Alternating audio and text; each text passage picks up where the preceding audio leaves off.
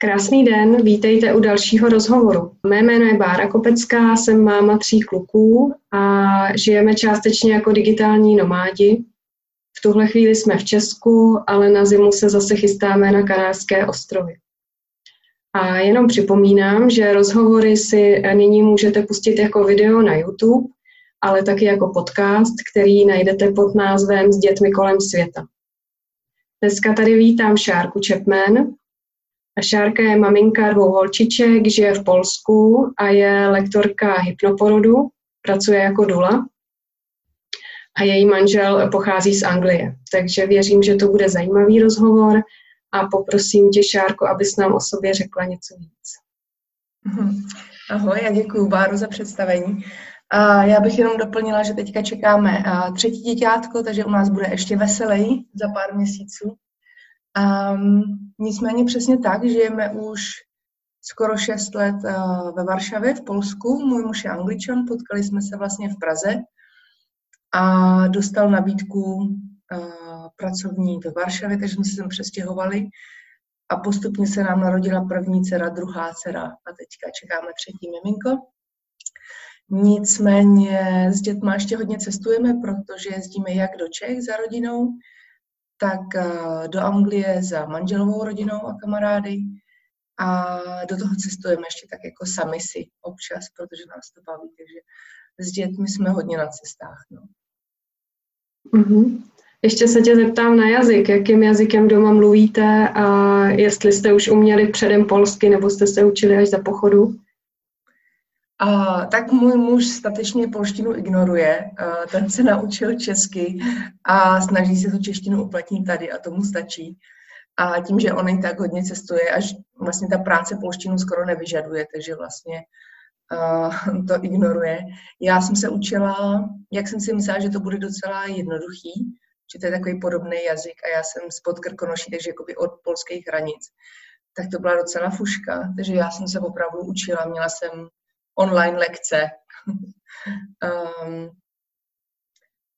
ale vlastně už se dorozumím úplně v pohodě. No. Jakoby není to plynulá polština, ale všechno, co potřebuji zařídit, ať už je to třeba hm, u doktorů, nebo co se týče opravy domu, nebo tak, tak to vlastně jako jsem si schopná uh, se domluvit. A děti ty tak plynou, no, takže my doma mluvíme, já na ně mluvím česky, uh, s mým mužem mluvíme anglicky, holky preferují angličtinu mezi sebou, uh, ale dorozumí si úplně skvěle hm, česky rozumí. Ta mladší moc nemluví, ale rozumí vlastně všecko. A polštinu tak nějak vstřebávají, no, že se ji nějak neučíme, ale pohybujeme se vlastně v polskojazyčném prostředí, takže chodí na balet třeba a to je celá lekce jenom v polštině a zvládají to v pohodě. No. Mm-hmm. Tři jazyky, oni jsou jak houby, no, oni to opravdu jako nasávají a není to pro ně problém, nemusí šprtat slovníč, slovíčka, jak jsme se učili my, ale opravdu tím jakoby žijou, no. No jo, jo, je to tak. Ještě se tě zeptám, ty jsi od začátku pracovala v Polsku jako dula, nebo máš už nějaké zkušenosti z Česka? Uh, ne, ne, ne, vůbec. Já, když jsem sem přišla, tak jsem pracovala v korporátním prostředí a vlastně narodila se nám první dcerka a tady je mateřská jenom půl roku a rodičovská půl roku. Takže po roce se vlastně ta žena má vrátit do práce. Já jsem se vrátila vlastně uh, na hodně zkrácený úvazek s tím, že vlastně uh, tři dopoledne jsem byla v kanceláři, dvě dopoledne doma a odpoledne vlastně uh, jsem byla s dcerkou. No a po druhém porodu vlastně už jsem se nevracela vůbec a tím, že uh, ten druhý porod byl pro mě tak jako transformační uh, a rodila jsem vlastně pomocí techniky hypnoporodu, tak až potom vlastně jsem se, až potom, jako co jsem to celý prožila, tak jsem se stala v Anglii lektorkou hypnoporodu, potom ještě dulou u Michela Udána a vlastně teďka, až se tomu teďka věnuju a teď jsem teda těhotná, takže si to ještě jako prožívám um, v obou směrech. No. Mm-hmm. Mohla bys nám prosím tě víc vysvětlit, co je to ten hypnoporod a případně jaký byl tvůj zážitek, pokud to chceš sdílet? A, tak hypnoporod, um, já to ráda přirovnávám k biopotravinám. protože vlastně uh, to vypadá jako něco nového, něco jako trendy, ale vlastně jde jenom o návrat k přírodě, návrat k sama sobě, k něčemu, co tady bylo, než jsme se do toho začali montovat, ať už eh, s postříkama na potraviny, nebo právě různýma zásahama u, v těhotenství a u, u porodu. Um, a nejedná se o hypnozu, jak by si někdo mohl myslet, že prostě tam někdo s tou kuličkou a ale uh, jedná se o takzvaný hypnotický stav, což je stav hlubokého uvolnění. A vlastně v tomhle stavu jsme každý každý den, když se ráno probouzíme a jsme tak mezi spánkem a bděním a zase, když večer usínáme. Takže vlastně jde o to, aby se ta žena během toho porodu opravdu uvolnila a nechala to tělo pracovat. No. Že vlastně to tělo se samo otevře, samo vytlačí miminko, miminko se samo odráží a rotuje. A vlastně ta žena, když jim nepřekáží svou myslí nebo uh, určitou tenzí, napětím, sevřením, tak ten porod krásně plyne. A ona tomu tělu a i tomu miminku vlastně tím hlubokým dechem, tím uvolněním dodává dostatek kyslíku, aby to tělo bylo hezky uvolněné a ten porod krásně plyne potom. No. Takže hypnoporod uh, nám dává techniky, jak, se, jak pracovat se svým dechem, jak se uvolnit, jak uh, pracovat se svými strachy třeba, protože pokud žena jde k porodu s nějakým strachem, s bolestí nebo že to nezvládne, um, tak vlastně se nedokáže úplně uvolnit. Takže s tím vším se dá pracovat dopředu, plus je tam samozřejmě hodně teorie o tom, jak se může žena připravit fyzicky, jak ji může podporovat partner, a jak třeba můžou jednat s lékaři, protože myslím si, že často je potřeba určitá asertivita a stát si za tím, jak já chci porodit ve své síle. Takže vlastně o tom je pro mě ten hypnoporod, no, naučit se opravdu dopředu jít k tomu porodu uvolněná a sebevědomá. No, to je takový cíl. Uh-huh. A ty jsi teda lektorka hypnoporodu, tak mě by zajímalo, jakým způsobem to, že nám předáváš. A řekni nám taky něco o svém webu, tam máš docela hodně materiálů. Aha, um, jo, vidíš, já jsem ti ještě zapomněla říct o tom svém porodu vlastně, uh, protože vlastně v Polsku, uh, Polsko je asi jediná postkomunistická země, kde jsou k těm porodům takový mnohem otevřenější. To znamená, uh, jsou tady porodnice, tady trošku jinak funguje ještě ten státní a soukromý um, sektor, protože v Čechách těch soukromých klinik moc není, když to tady je to takový standard, že vlastně jako zaměstnavatel hradí um, soukromou péči, ale je to taková jako trochu lepší úroveň um, státních uh, nemocnic nebo státního zdravotnictví v Čechách um, kdežto tady to státní je na nižší úrovni než v Čechách. No. Um, nicméně jsou tady porodnice, teda státní i soukromí. A jsou tady porodní domy, tam jsem vlastně rodila já poprvé v porodním domě, jenom se svojí porodní asistentkou. A dá se tady log, uh, legálně rodit doma.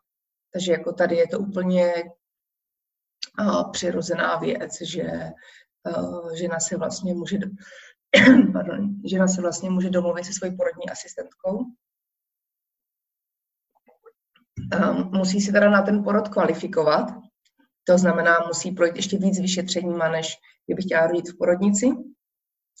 A na ten samotný potom porod přijíždí ještě druhá porodní asistentka a ten porod je registrovaný normálně v porodnici, takže v porodnici je taková ta tabule a tam je porodní sál číslo jedna, dva, tři a doma tam a tam se rodí s tou a tou porodní asistentkou. Um, takže vlastně to není tak jako v Čechách, kdy je to takový um, demonizovaný a potom třeba nefunguje ta spolupráce mezi tou porodní asistentkou a třeba záchrannou službou nebo porodnicí, že vlastně když dojde tady k transferu do porodnice, tak se to bere jako jo, jasně, teďka přijede ta a ta žena kvůli tomu a tomu třeba. A vlastně ta spolupráce je mnohem jemnější. No a ten můj porod byl vlastně ten druhý tak um, transformační, tak jednoduchý, tak krásný, že jsem si říkala, jo, já jsem vůbec netušila, že je možný takhle krásně ve své síle porodit. A vlastně pár měsíců po tomhle porodu mi došlo, že bych se tomu chtěla věnovat a předávat to tím ženám dál. Um, takže jsem se vlastně stala lektorkou hypnoporodu a učím jak kurzy na život tady ve Varšavě, Učím teda jenom v angličtině ve Varšavě, protože moje polština ještě není tak, uh, tak dobrá, abych otočila 12 hodin. Uh, a učím potom český ženy, nejen z Čech, uh, po Skypeu nebo prostě online, no, že si zavoláme, posíláme jim vlastně výukový materiály dopředu. Nahrála jsem vlastně balíček relaxací a afirmací, takže vlastně tím vším se ty ženy připravují um, dopředu na ten porod. No. Mm-hmm, děkuju. Takže dá se říct, že v Polsku se ten domácí porod bere úplně normálně a když se o tom zmíníš před kamarádkama, před rodinou, tak se nad tím nějak nepozastavují? Nebo jak to je? Uh, dá se tady rodit úplně normálně, ale jakoby doma není, no je, je to prostě jako jedna z možností, hmm. ale není to určitě běžný. Za hmm. prvý je to hodně drahý, protože vlastně tu péči si hradí ta žena sama, takže to vyjde dohromady třeba na nějakých 20 tisíc korun na naše. Um, ale jako není to běžný, hodně se na tím lidi pozastavujou, ale jako nesetkala jsem se s nějakým názorem jakoby negativním nebo uh, a už vůbec ne potom třeba jakoby od lékařů, pediatrů na matrice a podobně. To, s čím je často če, uh, v Čechách problém, tak tady to berou úplně normálně, protože ta porodní asistentka vystaví všechnu dokumentaci akorát je tam místo narození prostě doma a ne jméno té porodnice. No. Mm, takže nejběžnější jsou ty soukromé kliniky? Uh, domy. Ty porodní domy jsou hodně uh, vytížený. Tady je vlastně, já vím o jednom tady ve Varšavě, kde jsou tři porodní pokoje. A tam se taky žena musí kvalifikovat, aby všechno bylo v pořádku, takže znamená, miminko musí být natočený hlavičkou dolů, uh, ta žena musí mít dobrý výsledky, nemůže mít třeba nějaký vyšší tlak nebo problémy s cukrovkou a podobně, ale pokud je to zdravá žena a miminko je v dobrý poloze, daří se mu dobře při tom příjmu, tak vlastně může jít na ten, um, do toho porodního domu. A um, co se stala? Co je teda nejběžnější, jestli to jo, jsou nejběžnější. nebo kliniky? Hodně žen, hodně žen rodí tam, ale je tady hodně vysoký procento na druhou stranu císařských řezů. Aha. No, takže je to takový jakoby trošku jeden extrém, druhý extrém, no, že vlastně mají tady porodní domy, které jsou hodně využívané a na druhou stranu um, uh, ten počet císařských řezů je tady docela vysoký. No. Mm-hmm, děkuju. Ještě by mě zajímalo, když jsi rozhodla, že se staneš lektorkou hypnoporodu, jaká byla ta tvoje cesta potom, jestli to bylo těžký eh, všechno se to naučit. Dělala jsi ten certifikát, tak jaký to bylo? Už jsi měla dvě děti. Jak jsi to zvládla?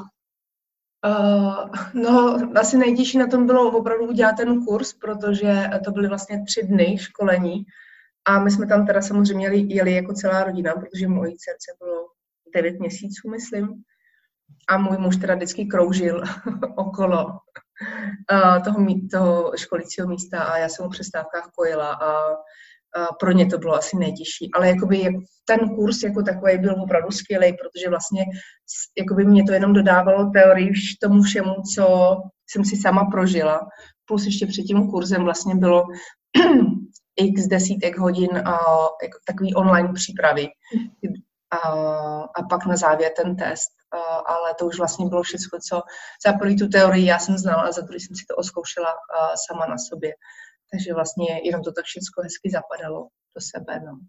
A pro mě je obrovská radost učit, protože za těch třeba online máme šest setkání a je krásný každou hodinu vidět, jak ta žena prostě úplně jakoby rozkvétá, je ve své síle a je taková mnohem pevnější a víc se na to těší. No. Už jakoby mizej ty obavy a umí s tím pracovat, takže to je po každý radost.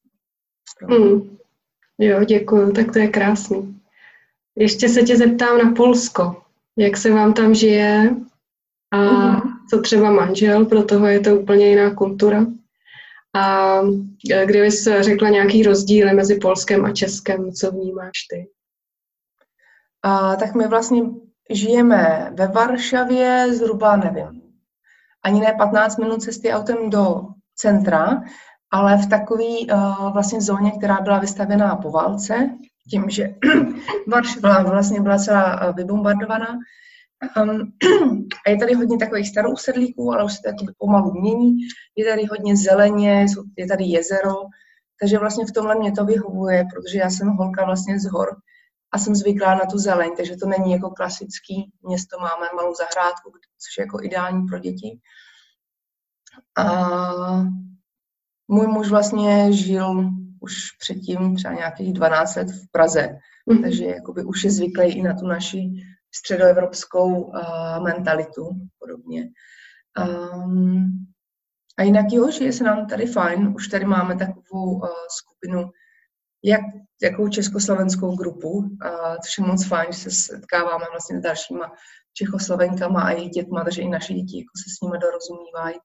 A česká ambasáda nebo konzulát tady dělají občas akce a pro děti jako Mikuláš, Velikonoce a podobně, což je fajn. A největší rozdíly. Um, já myslím, že největší rozdíl je ten, že Češi nemají Poláky moc v lásce. Když to pro Poláky jsou Češi nejoblíbenějším národem. Takže já když řeknu, že jsem Češka, tak všichni, jo, Karel Gott a Chelna Vondrášková a Krečík, jakože krteček. A všichni jako vzpomínají na to svoje dětství a lentilky a nevím, co všecko. Takže um, oni mají Čechy hodně rádi, což mi to tady usnadňuje. No. Mm-hmm. Tak děkuju. A ještě si říkala, že hodně cestujete. Předtím, než jsme začali natáčet, tak jsi mi řekla, že jste byli v Ománu s dětma. Tak eh, mě by zajímalo, kam jezdíte, na jak dlouho, co bys doporučila třeba dalším rodinám s dětma. Tak vlastně ten Omán to byla naše jediná cesta mimo Evropu. Vyloženě, protože ve Varšavě je docela dost smogu a my jsme tomu chtěli utíct. A tady vlastně nejsou hory a ani na těch horách to není o nic lepší. Takže vlastně jsme jeli do Ománu um, a to bylo dětem dva, tři a půl a deset měsíců, jako tři a půl roku a deset měsíců. A vlastně zvládli tu cestu úplně v pohodě a tam to počasí bylo ideální, čerstvý vzduch a pak jsme se vlastně vrátili už jakoby do jara tady. A, což jsme udělali poprvé a bylo to super a určitě zvažujeme udělat to ještě jednou. Um, a jinak jezdíme víc po Evropě, tím, že vlastně i máme kamarády tak jako různě rozmístěný, tak někdy jdeme do Francie, někdy uh, hodně času trávíme v té Anglii, ale různě, třeba ve Walesu, nebo teďka jsme byli v Cornwallu.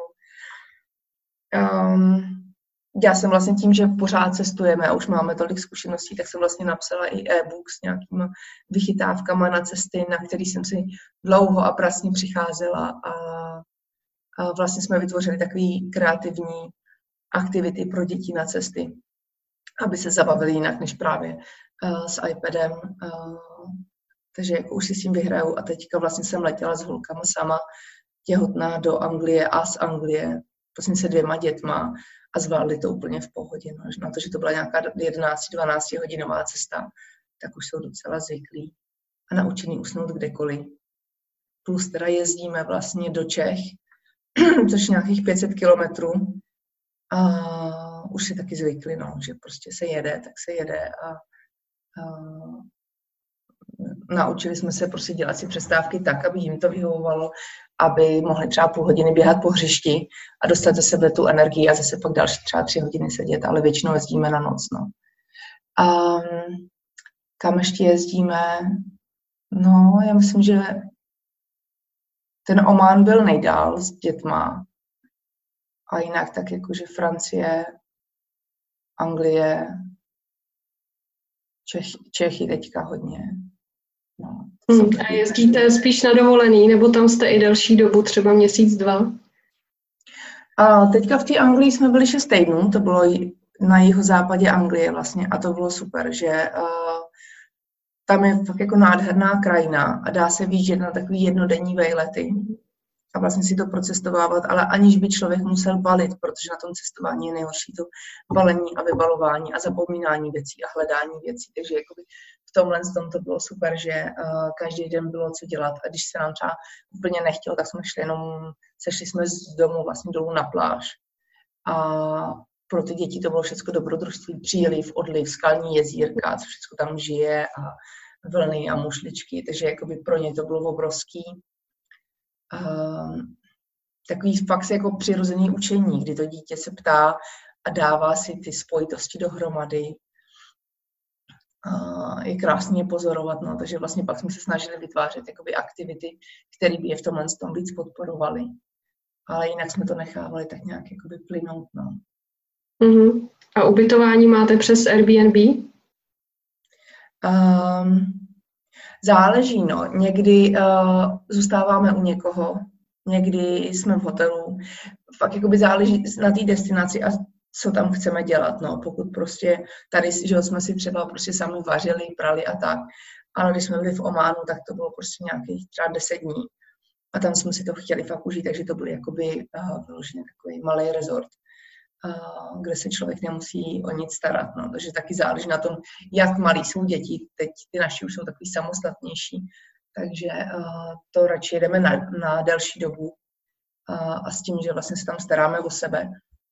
Ale je příjemný jedno někam si takhle vyjet a být vlastně, jakoby mít, nemuset vařit, nemuset se starat o, o, o tohle. Mm-hmm, dobře. Zeptal se tě ještě na domácí vzdělávání. Ty jsi mi psala, že s tím teďka začínáte od září. Tak jak vám to funguje, jaký máte denní režim, jestli tam máte nějakou komunitu, což jsem pochopila, že asi jo. A co bys řekla? Uh-huh. Tak my vlastně tím, že naši děti jsou napůl Češi a napůl Angličani a, a víme, že jednou budeme žít v Anglii a nebudeme se teďka v blízké době vracet do Čech, um, tak vlastně naše starší dcera by měla nastoupit teďka už do školy. My jsme se rozhodli pro domácí vzdělávání, protože já jsem s nima doma. Takhle na naší rodině to v tuhle chvíli prostě vyhovuje. Tím, že děláme hodně věcí, tím, že teďka ještě bude miminko a tím, že víme, že potom bude přechod, tak nám to přišlo mnohem jednodušší, než uh, to dítě vlastně dávat tady do školy třeba na dva roky, potom ho v půlce roku vlastně brát a dát ho do anglické školy v půlce školního roku, kde vlastně nikoho nezná a ten přechod by pro ní byl prostě tvrdý. Um, nemluvě o přízvuku, nemluvě o ztrátě jedných kamarádů, hledání si nových kamarádů a podobně. Takže vlastně um, a čím víc jsme se o to domácí vzdělávání zajímali, tím víc nám to dávalo smysl. Minimálně pro ty první roky. Takže už jsme s tím začali tak nějak loni. Nemáme žádný pevný režim. Pro nás domácí vzdělávání není o tom, že vlastně si vezmeme ty stejné učebnice, které jsou ve škole a pojedeme vlastně to samý, akorát, že doma. To by byla nuda a nedávalo by nám toto, uh, proč jsme si domácí vzdělávání vybrali. Zatím to jo, dáváme takovou formou spíš unschoolingu, to znamená, uh, necháváme děti, aby si vybírali, uh, co se chtějí učit, jak se to chtějí učit, co je zajímá. Takže jeden den si opravdu jedeme písmenka a skládáme slova, další den prostě je hezký, tak jdeme do přírody a učíme se jako z té přírody, nemáme daný žádný režim. Jediným naším režimem je to, že starší dcera chodí na balet a gymnastiku, takže vlastně jakoby chodíme do nějaké instituce podle jejich rozvrhu. A, tady vlastně už se nám formuje taková mezinárodní skupina, kde vzdělávají doma, takže vlastně s nimi se budeme potkávat, ale zatím jakoby to nějak netlačíme. No. Tím, že jí vlastně jsou teďka čtyři, příští měsíci bude pět let, tak ani nevidím potřebu jakoby to dítě do něčeho tlačit, protože v Čechách je to pořád jakoby školka. A myslím si, že na to má čas. No, takže no, podporujeme, nabízíme a když o něco projeví zájem, tak se vlastně jakoby snažím jim tam předat, co bych mohla, co je adekvátní jejich věku. Ta mladší samozřejmě chce dělat všechno, co ta starší. Um, takže jako v tom jsou obě.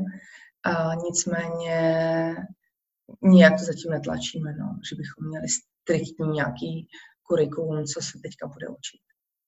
Mm, takže vy máte kmenovou školu v Anglii, nebo? V Anglii se vlastně nemusíš registrovat. No. A tím, že my ještě nevíme, pod kterou školu jednou budeme spadat. A funguje to vlastně tak, že první dva roky není žádný přeskoušení, je jakoby pohovor na konci roku, který můžeš a nemusíš absolvovat. Potom záleží na tom, protože my nepočítáme s tím, že bychom dítě vzdělávali doma až do univerzity. Uh, určitě v, nějaké, uh, v nějakém věku půjde do té školy. Uh, takže zase záleží na tom, jestli chceš dělat takový to přeskoušení na konci školního roku. Uh, a, a aby to bylo vlastně kompatibilní s tím jejich výukovým systémem. No. Ale na to je ještě minimálně dva roky času. No. Tři vlastně. Až jakoby za tři roky od, od dneška aby to dítě procházelo prvníma zkouškama. No. No, tak to je z mýho pohledu super, protože máš teďka klid, můžete si to v klidu oskoušet mm-hmm. a nemáte vlastně žádnou eh, povinnost ze zákona danou, že musíte prokazovat, co jste dělali a tak dále. No, mm-hmm. tak to je paráda. No ale jak se to třeba ohlídá u těch rodin, který ty děti nevzdělávají? Tohle to já netuším, no. Mm protože vím, že mm, je to samozřejmě problém u rodin, který to dítě nechtějí vzdělávat uh, doma z, z důvodu nějakého přesvědčení nebo to, že to líp funguje pro tu rodinu nebo pro to dané dítě. Uh, ale vyloženě, že se tomu dítěti nevěnují a tohle to nevím, jak se řeší. Mm-hmm. Jsem blíž neskoumal. Tak jo. No, vzhledem k tomu, že si říkala, že se plánujete stěhovat do Anglie časem, tak mě to nedá, zeptám se tě ještě na Brexit. Jak to vnímáte? No, nevíme, no. Já myslím, že ani Boris Johnson, ani eh, no, nikdo jako netuší, jestli Brexit bude, jak bude tvrdý. Hmm. Jako já si myslím, že Brexit bude, Otázkou je, jak moc, uh, jestli se dohodnou s Evropskou unii nebo ne a jaký to potom bude mít vliv na nás. Já pořád jako optimisticky doufám, že to klapne nějakým co nejhladším způsobem. No, jako není možný samozřejmě potom, aby z Anglie odešli všichni um, ne angličani, protože to by skolabovala celá země. Tam je to postavené už na pracovní síle z jiných zemí. Um, ale jaký to potom pro nás bude mít třeba legální nebo administrativní důsledky, to netušíme zatím nikdo. No. Netuší to ani vláda, vlastně nikdo tady netuší. No. Zatím odpověděla, ale... tak ono se k tomu asi nedá nic moc říct, no. tak jo. Tak uh, mám pro tebe dvě poslední otázky. Jak tě změnil život v zahraničí? No, um, já vlastně poprvé, uh, jednou jsem byla na nějaký tři měsíce v Řecku, ale to je fakt jakože hnedka postřední. Um, nicméně pak jsem žila vlastně skoro dva roky v Irsku a pracovala jsem v irské hospodě, pak jsem vlastně žila rok v Dublinu a tam jsem uh, pracovala jako, no, jako HR, um, vlastně jako administrativní práce. Um, a zase tam byla taková parta, jako fajn československá, československá parta. Ne, my se vždycky tak nějak jako náhodou združíme, ale a fakt to jako bylo úplně náhodou. A, a to mě ovlivnilo hodně. Život v Irsku mě hodně otevřel oči v tom, co všecko máme za možnosti, co jakoby jde z nás, co všecko my můžeme ovlivnit že jakoby v Čechách jsem tohle z uh, necítila, nebo úplně jsem tomu možná nevěřila, co všechno dokážu ovlivnit já. A třeba v tom Irsku mě hodně ovlivnil přístup k dětem, že tam s nima jednali jako, ne jako s dospělejma, ale jako opravdu s parťákama. Že se jich ptali na názory, to já jsem vůbec neznala, jako by, že by se někdo třeba tříletýho dítěte ptal že by někdo přečet celým, jako to dětský menu tomu dítěti v Čechách bylo jako, že tak si dáš to a to. A nazdar, že ty rodiče objednali za to dítě a tam ne, tam ty rodiče jako seděli a trpělivě přečítali to, to meníčko tomu dítěti. A to dítě se teda jako pak rozhodlo. Um, já jsem tohle jako vůbec neznala, takovejhle, jakoby, a to je jako jenom příklad samozřejmě, ale um, je to vlastně hodně otevřený hodně svobodnější a člověk si uvědomuje, že ty možnosti má vlastně ve svých rukou. Takže to mě hodně změnilo. To, no, to už je taky víc jak deset let zpátky vlastně. A tak to byl takový jako pro mě největší milník a jsem ráda, že jsem ho postoupila jako ještě a postoupila bez dětí, že jsem jako měla možnost si to v sobě zpracovávat. A tady vlastně už jakoby si tím člověk plyne. No. Na jednu stranu je nevýhoda žít samozřejmě s dětma daleko od babiček a dědečků. Že prostě pokud jsou děti nemocný, nebo já nemocná, nebo uh, já potřebuji pracovně něco zařídit, tak vlastně uh, musíme si hledat pomoc uh, jinde. Uh, a pak i ty návštěvy jsou takový intenzivnější, když vlastně přijde návštěva sem, tady s námi třeba týden, um, tak samozřejmě je to jiný, když přijdou třeba kamarádi s dvěma dětma, najednou je tady, jsou tady čtyři dospělí a čtyři, čtyři děti v jednom domě u jednoho stolu, tak jako fakt je to dobrý blázinec, ale jako máme to rádi, máme rádi, že za námi si kamarádi a rodina. Uh, uh, No, jako to je nevýhoda, to, že vlastně uh, nevydáme tu rodinu tak často, jak bychom chtěli. Um, na druhou stranu člověk fakt má mnohem větší svobodu, než kdyby měl vlastně tu rodinu kolo, jakoby neustále kolem sebe.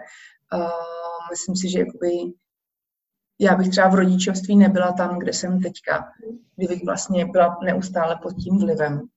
Takže uh, i v tomhle jsem to vnímám jako pozitivum. Takže stejně jako když člověk zůstane uh, v tom svém rodném městě, tak to má výhody a nevýhody, tak bydlet 500 kilometrů um, daleko od nejbližšího člena rodiny má taky svoje výhody a nevýhody pro nás. No. Ale uh, tím, že vlastně jsme schopni takhle cestovat, um, vlastně člověk, člověka to posouvá dál, protože když se narodila naše první dcera, tak já jsem uh, s ní nejela autem ani uh, k doktorovi. Prostě uh, já jsem se bála tady řídit, jo.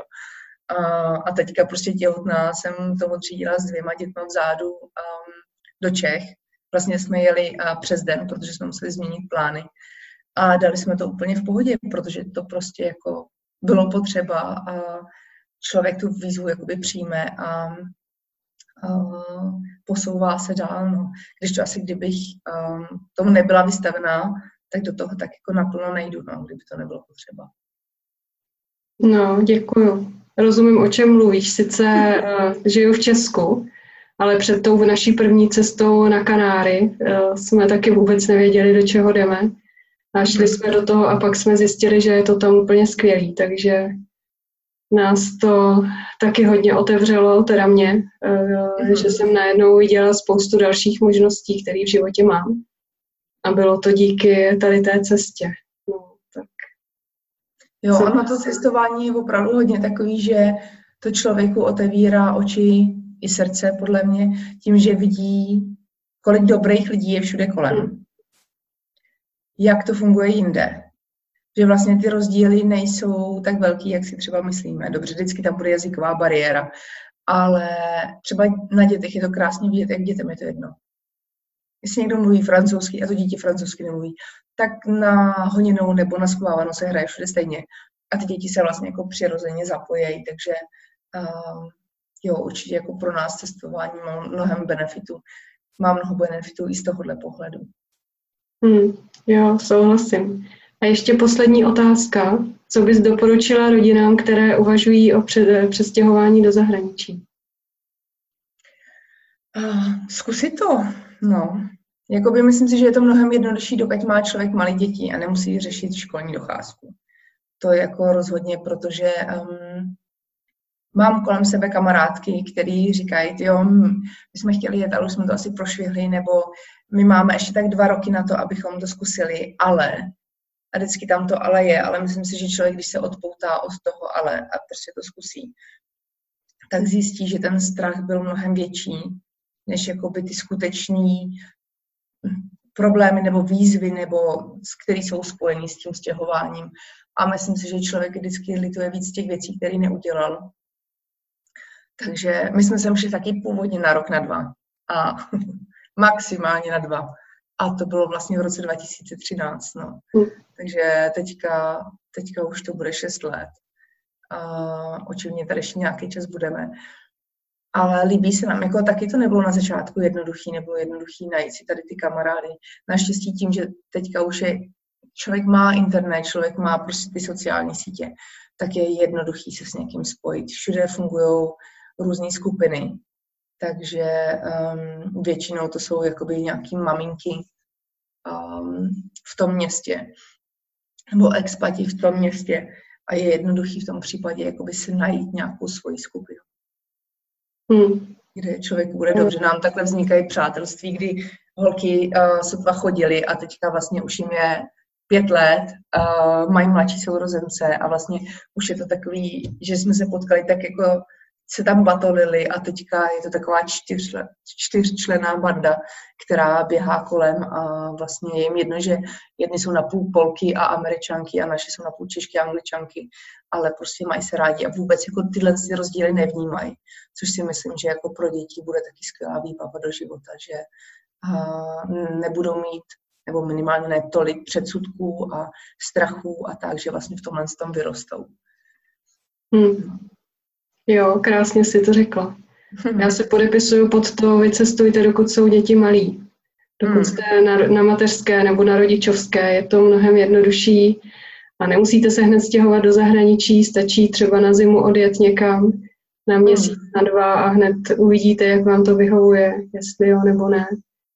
Dá se i na ten měsíc vzít neplacený volno, takhle jsme to udělali úplně poprvé, to jsme jeli na měsíc Chorvatska, manžel nemohl ještě tehdy pracovat z domova, potom změnil projekt, aby, aby to šlo, ale tehdy to nešlo, takže jsme to udělali uh-huh. takhle. Vyzkoušeli jsme si to, kluci byli hrozně malí, ten nejmladší oslavil první narozeniny vlastně na cestě. Bylo to strašně náročný, ale uh, viděli jsme tam ty výhody a všechny další cesty už byly pak jenom lepší takže rozhodně. No, naprosto souhlasím. Teďka, co jsme byli v létě, tak vlastně můj muž si nemohl vzít volno, ale trávil s náma víkendy a potom vlastně jako by měl deset dní dovolenou. Ale i tak to stálo za to, že vlastně my jsme tam byli od pondělka do pátku s holkama sami. Uh, ale i tak to bylo prostě, mě třeba hodně prospěla ta změna prostředí. Změna, to, že jsme mohli být u moře na čerstvém vzduchu, což tady prostě v té Varšavě není nebo není to automatický. Um, mohli jsme být v jiném prostředí, poznávat ten svět zase trošku jinak. A potom vlastně o víkendech jsme byli společně, uh, což stejně podobně fungovalo, i kdybychom tady zůstali. Ale no, bylo to pro nás ohromně silný, pořád z toho jakoby ještě čerpáme a i děti si pamatují vlastně jakoby spoustu zážitků, protože ty věci jsme dělali jinak, byli jsme na jiných místech, jedli jsme jiné věci. Um, a určitě jako to bylo obrovským přínosem. No. Myslím si, že jakmile to člověk jednou zkusí a vyjede takhle, třeba jak ty říkáš na ten měsíc, dva, tak vlastně se k tomu bude vracet, protože to má tolik benefitů a na druhou stranu ty 4-6 týdnů, 8 utečou docela rychle. A, a tím, když člověk nemusí jet přímo v létě, může jet mimo sezonu, tak je to i mnohem levnější na to vlastně někam takhle odjet. No. Hmm. Tak já ti, Šárko, moc děkuji za krásný rozhovor. Já děkuji za pozvání. Věřím, že si diváci nebo posluchači tam najdou spoustu inspirace. Pokud čekáte miminko nebo plánujete, tak se podívejte určitě na Šárky web www.klidnámáma.cz, snad jsem to řekla dobře. Ano, ano, děkuji. A e, má tam články a i materiály ke stažení, je tam i něco o Montessori, takže mrkněte.